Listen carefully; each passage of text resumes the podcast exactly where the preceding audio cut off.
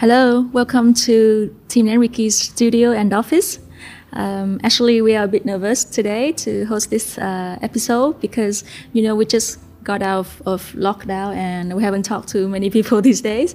So uh, you know, hosting a, an episode in English is a bit daunting to us. But uh, also because of that reason, we are super excited to meet today's guest. Um, he is a pastry chef a chocolatier and um, the founder of Savall, which is a sweet and chocolate company based right here in Da Nang. Please welcome Victor. Hello, good afternoon. Hello. Hello. Thank you so much hi, for inviting hi, me. So it, has been a while, right? Uh, Yes, since of we, course. we last met, the uh, uh, pandemic happened, and yeah. So how have you been doing? Yes, it's been it's been great to, as I was telling you before, to talk about new, to think about new projects and about new ideas in a peaceful way. Yeah. so um, so today we're gonna talk a lot about uh, chocolate, right? So uh, so basically the the, the show. Uh, uh, the show's name is Food Stories, so we're gonna uh, tell a lot of stories regarding food, and today is chocolate. So uh, first, first of all, let us begin by uh, telling our our stories with, with chocolate, right? So I think I think for both Summer and me, uh, when we grew up, we kind of had the same experience. We didn't really have chocolate in our childhood because back then I think uh, chocolate is uh, considered a rarity and something very expensive, luxurious. So, Summer, do you have a, a personal stories you can you can tell? Um, I think uh, my first encounter with chocolate-ish is, uh, you know, Milo, the, the, the chocolate flavor powder. I think it's the it's, uh, the term is a cocoa flavor malted barley drink. yeah, yeah, that, that one.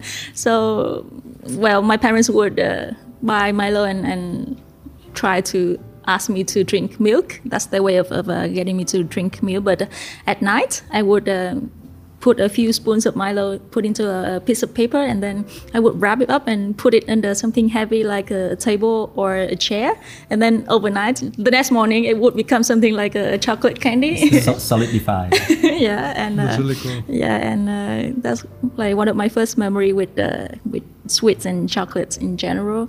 But um, back then, yeah, La Leon just said um, we we didn't have real chocolates, and um, sometimes uh, a famous or like a, a rich relative would give me, you know, Ferrero Rocher. Yes. Yeah, and oh my god, that that is like that was like mind blowing to me because that was the first time that I actually tried some chocolate with layers and with nuts, and I think my obsession with um, chocolate with nuts uh, started like from uh, Ferrero Ferrero Rocher. Rocher. Yes. Yeah. So yeah, to me, chocolate is always uh, really fun and uh, and such a really interesting um, memory.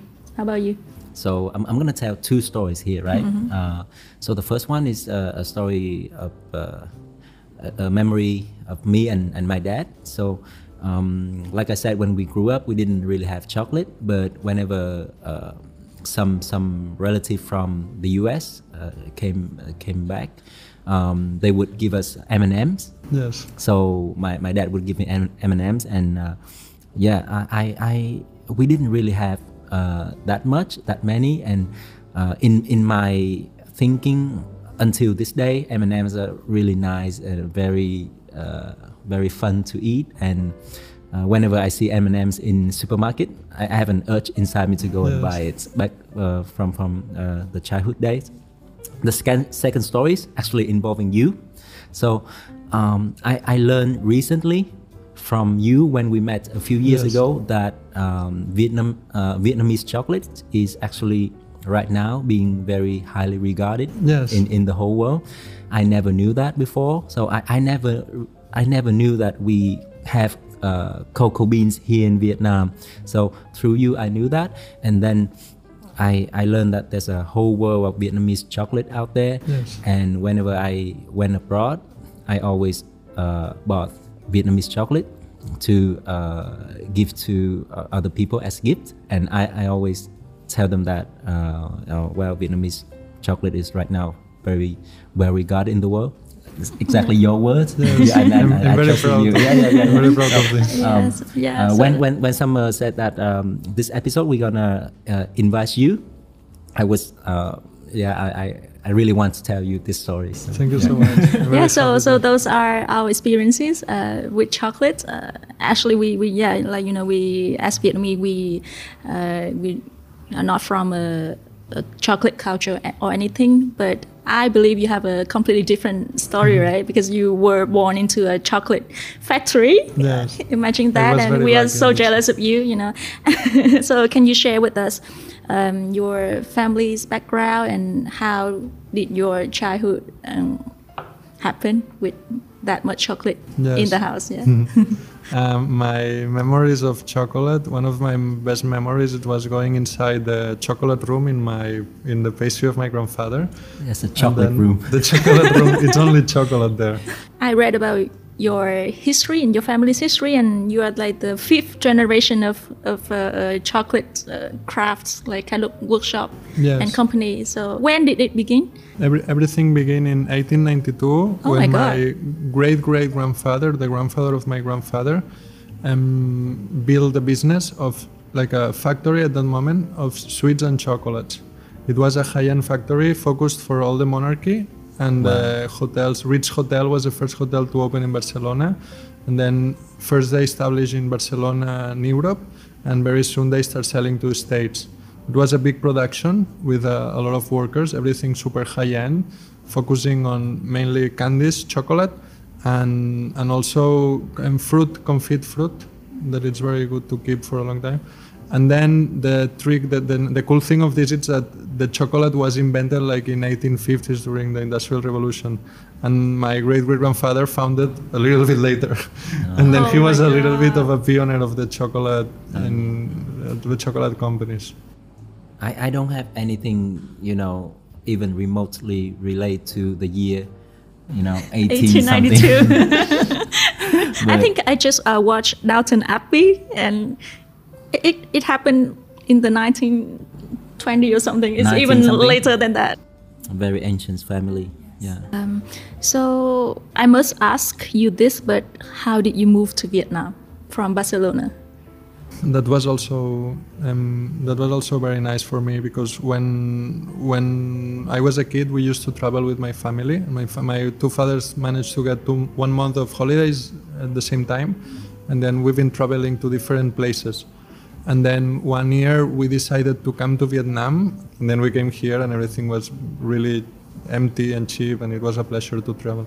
And after this trip from Saigon to Hanoi, one part we did it by car, we love Vietnam, we love Hoi An in particular, and then we decided to come back every year. That's That's, why how we arrive here, and then we start making routes somehow, and meeting people and, and creating a, a family in Vietnam. I think uh, Da Nang is very lucky to have you and you know your family to come here and, and decided to to make this place your home as well. And uh, is um, how did you uh, open your company? When was that? I opened my company in 2016, and I, it was after working in the Four Seasons as a pastry chef, because I started seeing that there was an opportunity to create a line of amenities for resorts. That was my main. When I decided to open the company, was also doing my project. It was something that I wanted to do, and then after working in Four Seasons and knowing the, the hotel situation in Vietnam, I developed a line of candies, al- already thinking in 100% Vietnamese products with the methods of my family. That was the beginning.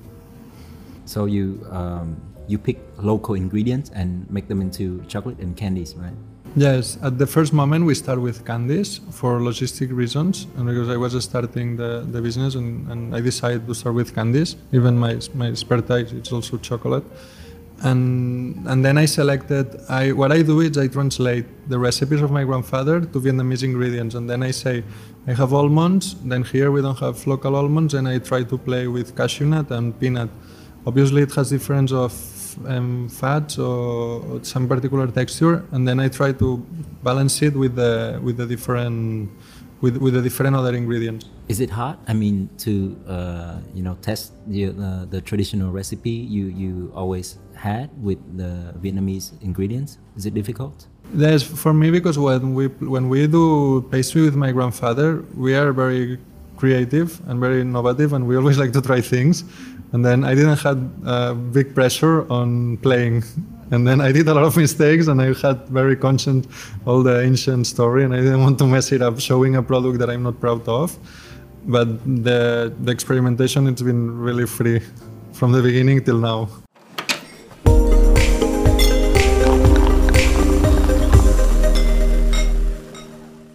I think it's pretty similar to our story, right? We we we try to play with a lot of things and a, a lot of accidents happen. So, uh, what was your the worst accident, like mistake that you made? Before coming to Vietnam to live, I was doing traditional nougat in Spain that my grandfather made the best, considered for many big chefs, and I started a business there before coming here.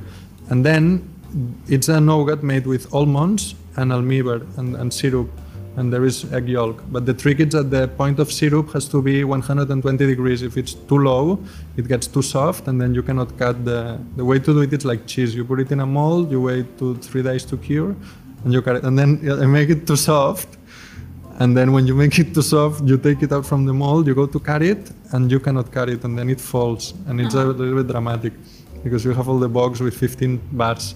And then I, I decided to scoop it mm-hmm. And then make then this this this nougat before we serve it we put sugar on the top and we burn it like caramelize. Mm-hmm. And then it's crispy out, crispy outside and tender inside. And then what i did is caramelize the balls and then suddenly i create a kind of product from a big mistake in Oh, reality yeah, it's yeah. common and it's tricky but Yeah, it always happens. that was a, Yeah. one that i remember So I, I remember sometime we did something similar. So we were uh, trying to make a like a, a, a frozen something from Oh, a- our a uh. Pacojet. Yeah, right. yeah. And and it turned out to be like a completely different things, but it was so good. It was an accident, but it became really good. One question: So where in Vietnam are these uh, cocoa beans are being grown? At this moment in we, in Vietnam, we have three terroirs, and one is in Ben Tre, Vung Tau, all area in Mekong, in Dak Lak, and basically in, in these two places, in Dak Lak and in, in all area in Ben Tre, Ba Ria, all area down south. Okay, but, but is the industry growing? Because I I read uh, on a research uh, we did that um, Vietnam currently uh, producing only uh, 0.1 percent of the cocoa beans uh, in the world. Yes, that, that's one of the trick of Vietnam um, chocolate quality and cacao quality. Um, not not like in in South America and in West Africa in particular. Here we have small farms, and then these small farms allows to control the quality, allows to control especially the most important the, the quality life of the workers and and and opposite what happens in in west africa is that they want massive productions they want massive optimizing and they they are exploiting workers but at the same time um, thinking more in quantity than quality and this is something that with the chocolate in vietnam we are very good Oh, nice. Yeah, nice. Yeah, good to know. Yeah. I want to ask, what are some of the challenges you have when you are trying to set up a chocolate business here in Da Nang? Because it's very different from uh, your your hometown in Barcelona, right? We, you have uh, like it's very developed and everything. So when you came here, you must have uh, had nothing.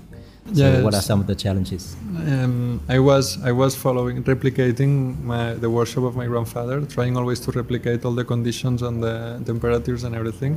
That's why I started with candy before, and then this allows me to don't worry a lot about temperature, only humidity. and then once once I decided to make chocolate, because many customers knew that I was um, chocolatier, and then they said you have to do chocolate. And at some point, I, I find a way to set up the chocolate room. Uh, the, the, the temperature would be the challenge. Temperatures. Mm, temperature, yeah, yeah, as I figure. Um, what are the products that you create for the Vietnamese audience? Um, I started the first line of products that I took. It was a line of um, popsicles. I know popsicles, um, lollipops, Lollipop. and and then I play with honey, with hibiscus, coconut. I make five flavors, turmeric also, and then that was the first line. And after that, with the chocolate, I created a chocolate that is one of our best sellers. It's a cashew nut, caramelized cashew nut, white chocolate, and cacao praline that is inspired in a traditional chocolate made in a town in Catalonia. and that one was my best creation, I think, because I managed to. What I like about this product is that I managed to. Um, young kids like it until old person like. I managed to get all the publics um, taste. That, that's very challenging. I think I think we have uh, tried that. Yes, Uh, yes, yeah. it was amazing. Thank you so much. Uh, what was your uh, most popular product uh, for Vietnamese? This one is one of the most popular and then we we start we, we i develop a line of ice creams too I, I started like a one year and a half ago two years ago and suddenly this product the ice creams and making sorbets and ice creams it, it, it, it becomes for me a magnet to attract customers that maybe they would not go to buy chocolate. Suddenly discovering the ice creams it's been a little bit of the bridge to to get them to to, to realize that there is the chocolate is very good on the ice cream then yeah, i can buy the chocolate Cool, nice. cool, I, nice, I, yeah. I, I think I think that's the, the correct way. I think Vietnamese are way more uh, receptive towards uh, ice cream than, than chocolate. Yeah, we, we love ice cream. Okay, so uh, next part is a mini game. yes Yeah, to uh, do you like games? and somehow no yes yes i like it it will be a game about chocolate. So. then i like it very much okay, are you ready? yes you, you need to answer quickly, okay? Okay. First one. What is your favorite Vietnamese dessert? um, che che Chè. Okay. che I, I forgot the accent Yeah, okay. um, how dark is your ideal chocolate? Uh, i'm in 72% 72. I can I like I, I, I can eat 100% and 80% but when I go to, to, to buy it by myself as a customer I choose 72% Why? because the, even when I use it for desserts because it's a I think it's a perfect balance I, Okay. then when it's higher I combine it with sweeter things to make a like I combine it with mango to make a balance but in general asking like this 72% This is a very uh, interesting and, and, and uh, nice answer because uh, we all see, uh, you know, all kinds of different uh, chocolate uh, in the supermarket when we go out, right? And, and uh, never actually know what to buy. And uh, please take note, uh, Yeah, people so- who are watching the show. Yeah, tip from a chocolatier. 72% is where the balance point is. nice. Okay. Next question. One thing you absolutely miss about Pas- Barcelona? um, peach The What is beach. the, the peach Peach. Oh, the the, fruit. the fruit Oh, Oh, wow. the, the water one Okay. I miss that Um, before we go to the last question, how good is your Vietnamese? Because yeah, Um, you will need that. I can I can uh, I can communicate uh, and I can establish a conversation, but I always have missing words or Okay. but I can Okay, try. try your best. Um, this is this is not only about sweets, but also Vietnamese food in general. In 30 seconds, name as many Vietnamese dishes as that you love as possible. Okay. Start. Ban can calob, ban chang tit kheo, pho, bun cha Hanoi, bun cha ca, um, ban cuốn, uh, bún riêu, uh, mì quáng, cao lao, uh, um, mì sao, mì sao khai san, mì sao vo, tôm, tôm rang, uh, múc chiên, uh, more Vietnamese. Gà đen, What? What- what- what is gà, gà Gà. đen. The, Gà the đen? black chicken soup Gà in đen? Hanoi. Okay. Oh okay, my yeah. god! Okay. Wow. Um, I think okay. Uh, time's up, but I'm amazed. you know more than me. Yeah, yeah, I, yeah. I think I Oh think my not, not even myself can answer that question. I'm eating Vietnamese all day, morning and afternoon, from breakfast to dinner. Okay, Vietnamese, Vietnamese. All I right. Oh enjoy my a lot. God. Amazing. Amazing, really. Very nice.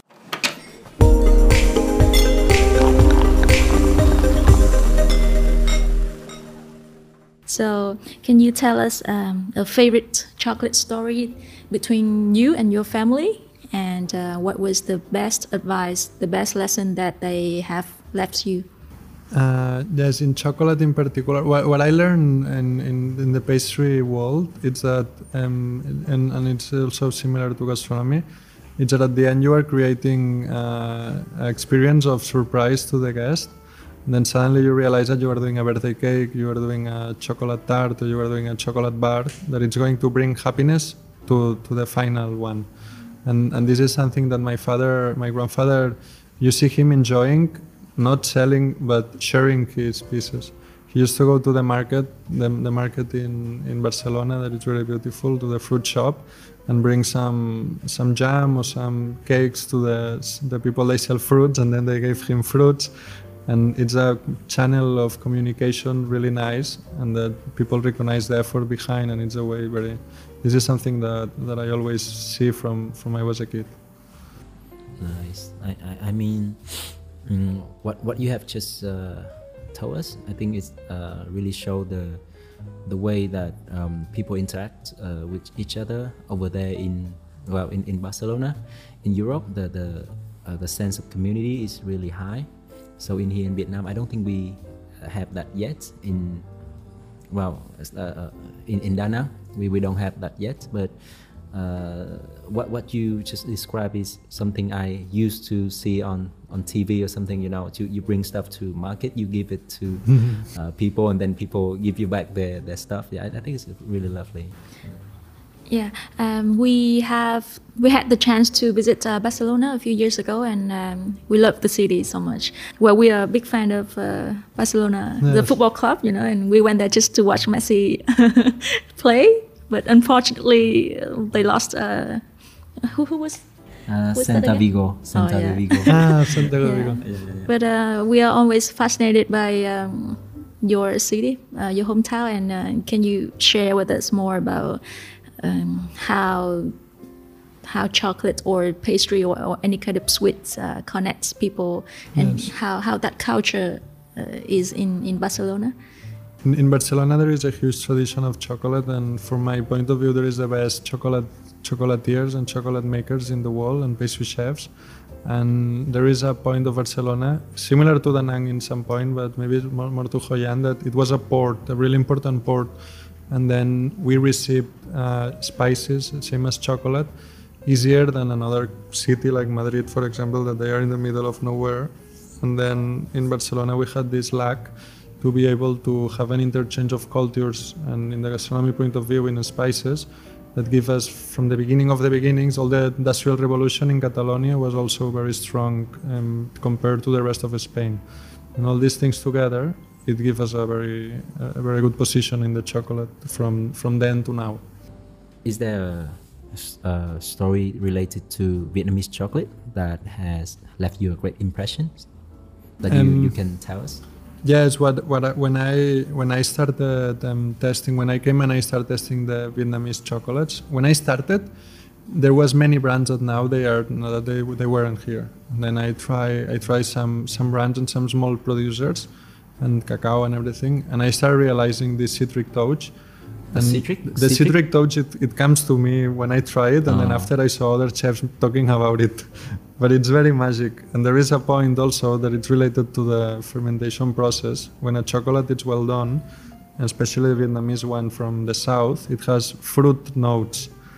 And these fruit notes, you only can reflect it if you've done everything right and you don't over roast it. And then this this particular fruity touch that it's not sweet, it's fruit. People compare it to fruit because they don't cannot distinguish it. But the chocolate can be 70 or 80 percent, and you appreciate this fruit. And thi- this fruit citric thing is what something that really admire me, that makes me happy. Okay, so it's like a, a, sensa- a sensation of uh, fruitiness inside the, the Vietnamese uh, cocoa beans. It's very low, but it's like the wine when you when you breathe it. After you eat it, you you you can feel this um, fruit aroma. It, it, you cannot define a particular fruit. There is Yeah, a, yeah, a yeah, little yeah, bit of citric, and because I know how it's original cocoa meat, I think about long and I think about um, rambutan, Right. but it's not obvious. It's very it's very subtle. yeah, yeah, yeah, yeah. We never try a cocoa bean before, so Can, can, can you eat it like? Yes, that's very interesting. Wow. really, how, Um, how? that, that's how they start playing to make chocolate. The Mexicans, the Aztecs, long time ago. Um, you can have it as juice, and Juice? and you The can eat cocoa it. juice? Cocoa juice? Cocoa juice, yes. Oh my god! Oh That's That very interesting. interesting. Again, it's a fruit, and then you have to get it in the right moment. Maybe you get a. I got some some cocoa pods that they sent to me, and because it was not ripe enough, or for for whatever reason it was not in the perfect condition, it can be bitter. Or, but but when you get the right moment, then the interesting thing is that when you eat it, the skin they are the beans, attached to a to a to a layer like rambutan, exactly like rambutan. And the way to eat it, it's the same that you have to bite to take out the meat, and the flavor it's between rambutan, chirimoya, playing around that. Really fresh and really nice. Wow. Oh my god. I've been playing a little bit, but very in private. I didn't show it yet. Of combine, it's very interesting to combine um, fresh cacao um, and fr- fresh fresh cocoa fruit with the chocolate, because then at the end you are combining fruit and chocolate, and then it can be very interesting. A part of explain a story, very interesting combination.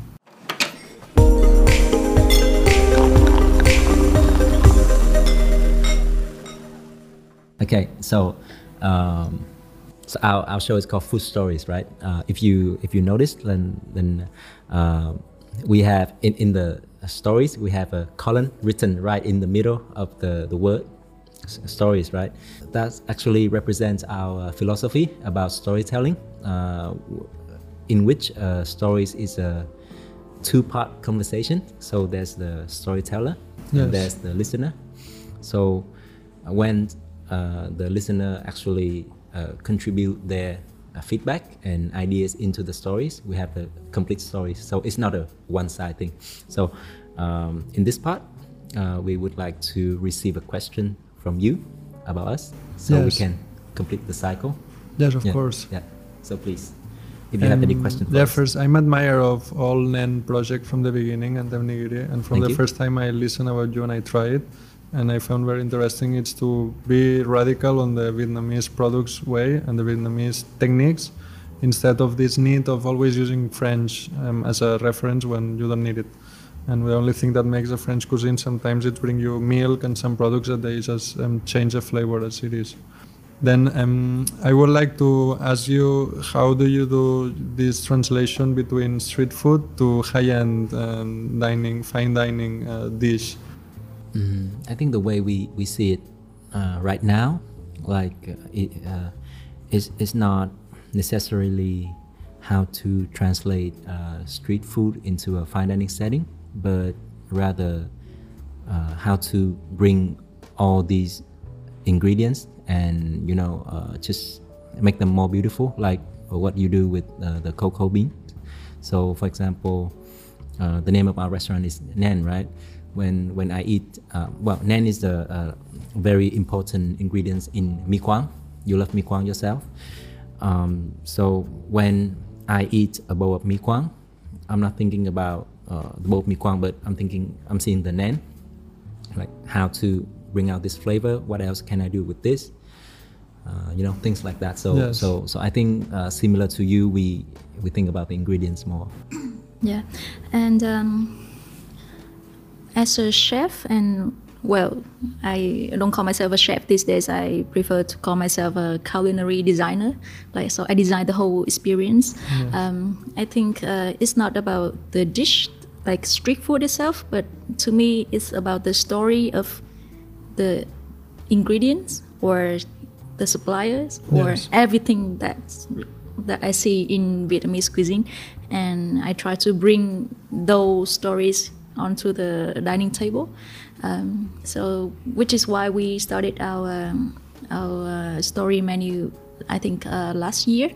Um, I think uh, all those small stories should be packaged into a big big story Yes. and um, uh, somehow the big story would mm, give a complete and and I think more style, more interesting experience for the guests and through that experience we try to convey uh, not only food but also other cultural and historical um, values as well. Yes. I, I hope so. Um, well, we, you. Um, well, we just started uh, our second story menu, which is uh, Diaria, uh, but unfortunately, it just lasts for like two weeks.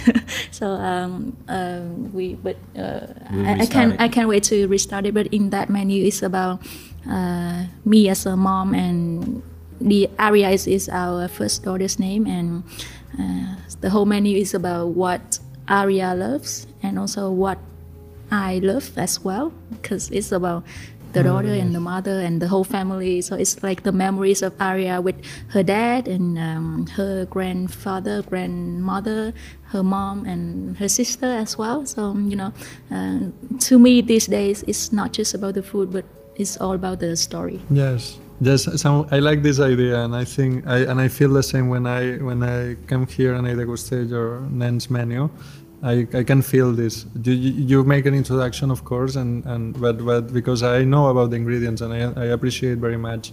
Even in a cao lau, I, I know exactly what it's composed to, and the way that you select the products and highlight, they change the textures and everything, and I understand all this process.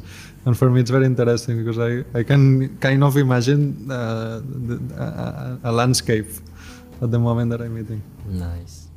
Yeah. So. Um, that's it, I right? think I think, I think that's it. I It's think beautiful stories, and um, thank you so much for coming here today. Um, you know, um, I think uh, sharing the stories like yours is uh, a big part of why we started Food Stories, Yes. right?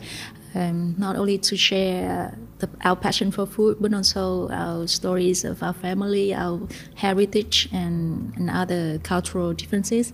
And uh, even though we are from different countries, right? Uh, but uh, I think food connects us Yeah, all, for sure. and and we're all so similar in the end, right? I think it's a beautiful episode. Um, this is the, the first time, uh, the first episode of Food Story where we actually have a guest sitting in our studios to, to shoot. Um, yeah, we, it's, it's, it's amazing. It's an um, uh, amazing experience. Yeah, thank you so much. Thank you Yeah, so much. and, It was uh, great Let's uh, make a, a story menu together when the pandemic is over. Yes, I, I would love to think about it. Yeah, yeah, yeah. Right. Thank you. Thank you so much. Bye bye.